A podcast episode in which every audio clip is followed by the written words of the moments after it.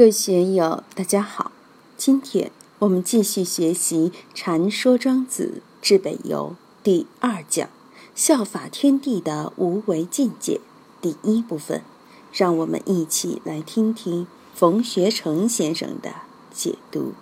《至北游》是庄子内七篇之外非常精彩的一篇文章。虽说庄子三十三篇是篇篇都精彩。但是，至北游从认识论的角度，对人心和宇宙的关系，对道和精神的关系进行了很深刻的阐述。这种阐述非常集中，在其他篇章中还很难见到。其中很多精彩内容，后来禅宗都把它发挥到了极致。至北游这篇文章，研究庄学的人常常让他坐冷板凳。大家特别注意的是内七篇，但往往没有注意到外篇和杂篇。通过智先生北游，通过智先生与吴为卫先生和狂曲先生及皇帝的一番对答，我们感觉到了他的分量。这也可以说是对道进行了一番表述。接下来，尽管道不可说，道不可言，道不可知，庄子还是用他的语言。给我们表述了一番。下面我们结合佛经《佛说维摩诘经》中的入不二法门品来看这一段。在《佛说维摩诘经》中，维摩居士病了，佛派文殊菩萨组织了一个菩萨慰问团去探望他。维摩居士就向菩萨慰问团提出了什么是不二法门这个问题。于是十多位菩萨一一做了精彩的回答，最后由七佛之师、智慧之王文殊菩萨做了总结性回答。文殊师立曰：“如我意者，于一切法无言无说，无事无实，离诸问答，是为入不二法门。”于是文殊师利问维摩诘：“我等各自说矣，仁者当说。”何等是菩萨入不二法门？使维摩诘默然无言。文殊师利叹曰：“善哉善哉！乃至无有文字语言，是真入不二法门。说是入不二法门品时，于此众中五千菩萨皆入不二法门，得无生法忍。”你看，这里表现出的境界与《至北游》中的有什么区别？而庄子这部书陈述是在《佛说维摩诘经》翻译五百多年前啊。天地有大美而不言，我们看宇宙万物世事变化，觉得宇宙内容丰富多彩、灿烂多姿，这是我们的感觉。老天爷并不说：“哎呀，我美得很。”天地并不说我很美。四时有明法而不易，春夏秋冬四时运行，这是铁的定律。成都和全国很多地方夏天都很热，入秋以后还这么热。实际上年年都这么热，只不过现在把以前的热都给忘了。现在有的地方都到四十几度了，是有记录以来比较热的年份。当然，这也和城市建设有关，与热岛效应有关。但是这个四时有明法而不易，你说老天爷他易不易呢？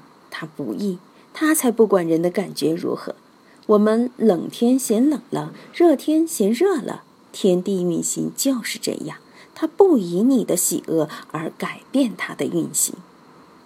万物有成理而不说，天地万物各住其位。《易经》里说：“乾之大始，坤作成物。”手出熟物，万国咸宁等等，说的都是这些道理。用现在的话来说，它叫生态链。每一个生命都有它存在的道理。鸟雀在天上飞，鱼在水里游，猴子在树上爬，狮子、老虎如何长，虫虫、蚂蚁又如何过？它们各有各的理。大到哺乳动物，小到昆虫、蚂蚁。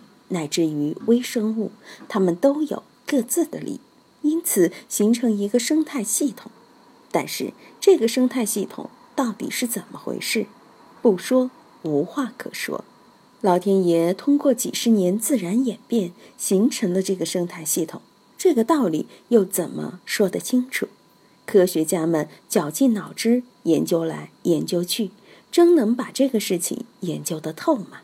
现在宇宙飞船能够飞到外太空，潜水艇可以潜到水下几千米的地方，但是你给他们一千亿美元，他们也造不出个苍蝇蚂蚁来。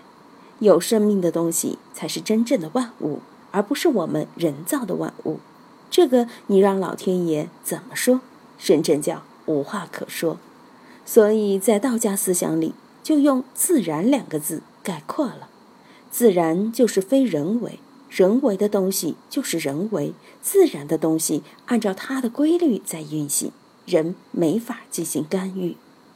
圣人者，就是体道而行的人。就是领悟了大道运行的人，包括圣人、智人等等，圆天地之美而达万物之理。有人说，圆就是推论，推论出它原处的道理。天地的美是什么？当然，圣人要花一些心思去推敲，但严格来说，这个圆应做根据讲。天地之美还需要人们去推论吗？易经说。夫乾确然是人易矣，夫坤然是人简矣。既然是这么简单，还需要去推论吗？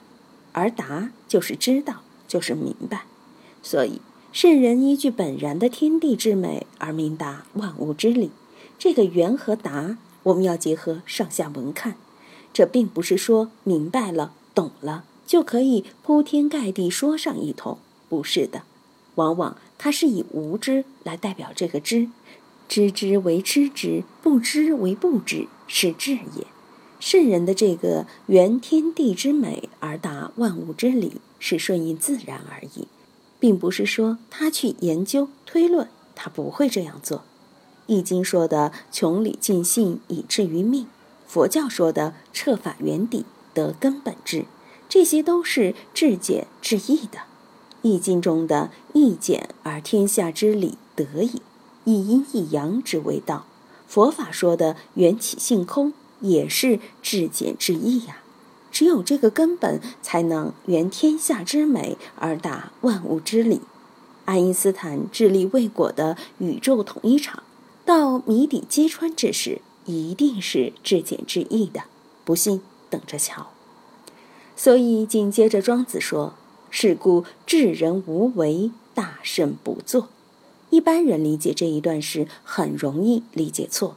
圣人圆天地之美而达万物之理，其实圣人圆达的结果就是“自然”两个字，就是一个无为。大家要明白这个道理。如果认为圣人什么都搞懂了，无所不知、无所不晓，那反而不是圣人了。所以正因为如此。智人无为，什么叫无为？大圣不做。什么叫不做？我们人常常有所为，为什么会有所为？有动机、目的驱使，让我们在社会环境中有种种作为。但是你把这些事情看透了以后，人生就是这一百年。一百年以前，你拿什么来做？你进了火葬场后，还有什么可作为的？所以，明白了生死，明白了我们这个有限生命只是大道中的小不点儿，你就死掉了自己那种狂妄心、不切实际的自以为是的种种心理。但是，明白这个道理以后，并不是完全不作为，要作为就要顺应自然而为，不妄作为。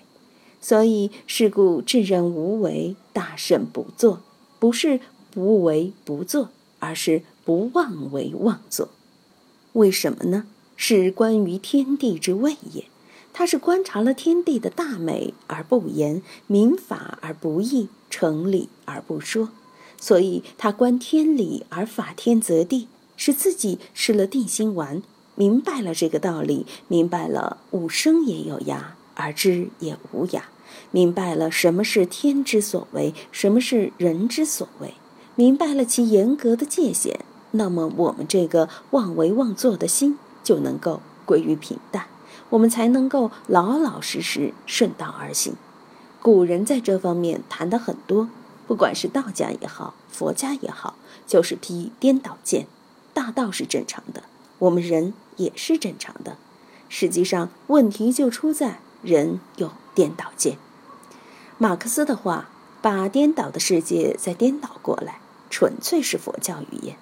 因为英国控制印度之后，不少西方的学者在印度、斯里兰卡、缅甸翻译佛经，很早就把这些语言翻译到西方，并且影响了德国的古典哲学。德国的古典哲学家也有这方面的感觉，所以从费尔巴哈到黑格尔、马克思等都有这种感觉，认为人类的思想是颠倒见。于是乎，他们就通过辩证法。要把这个颠倒的世界给颠倒过来。所谓颠倒过来，就是不妄作为；妄作为就是颠倒见，不妄作为就是正见。这两段都是在理上谈道，对道的方方面面都做了一番介绍，可以说是对齐物论说理部分的补充。如果把散布在《庄子》三十三篇中的这类文字集中起来，应该是一部极好的道论。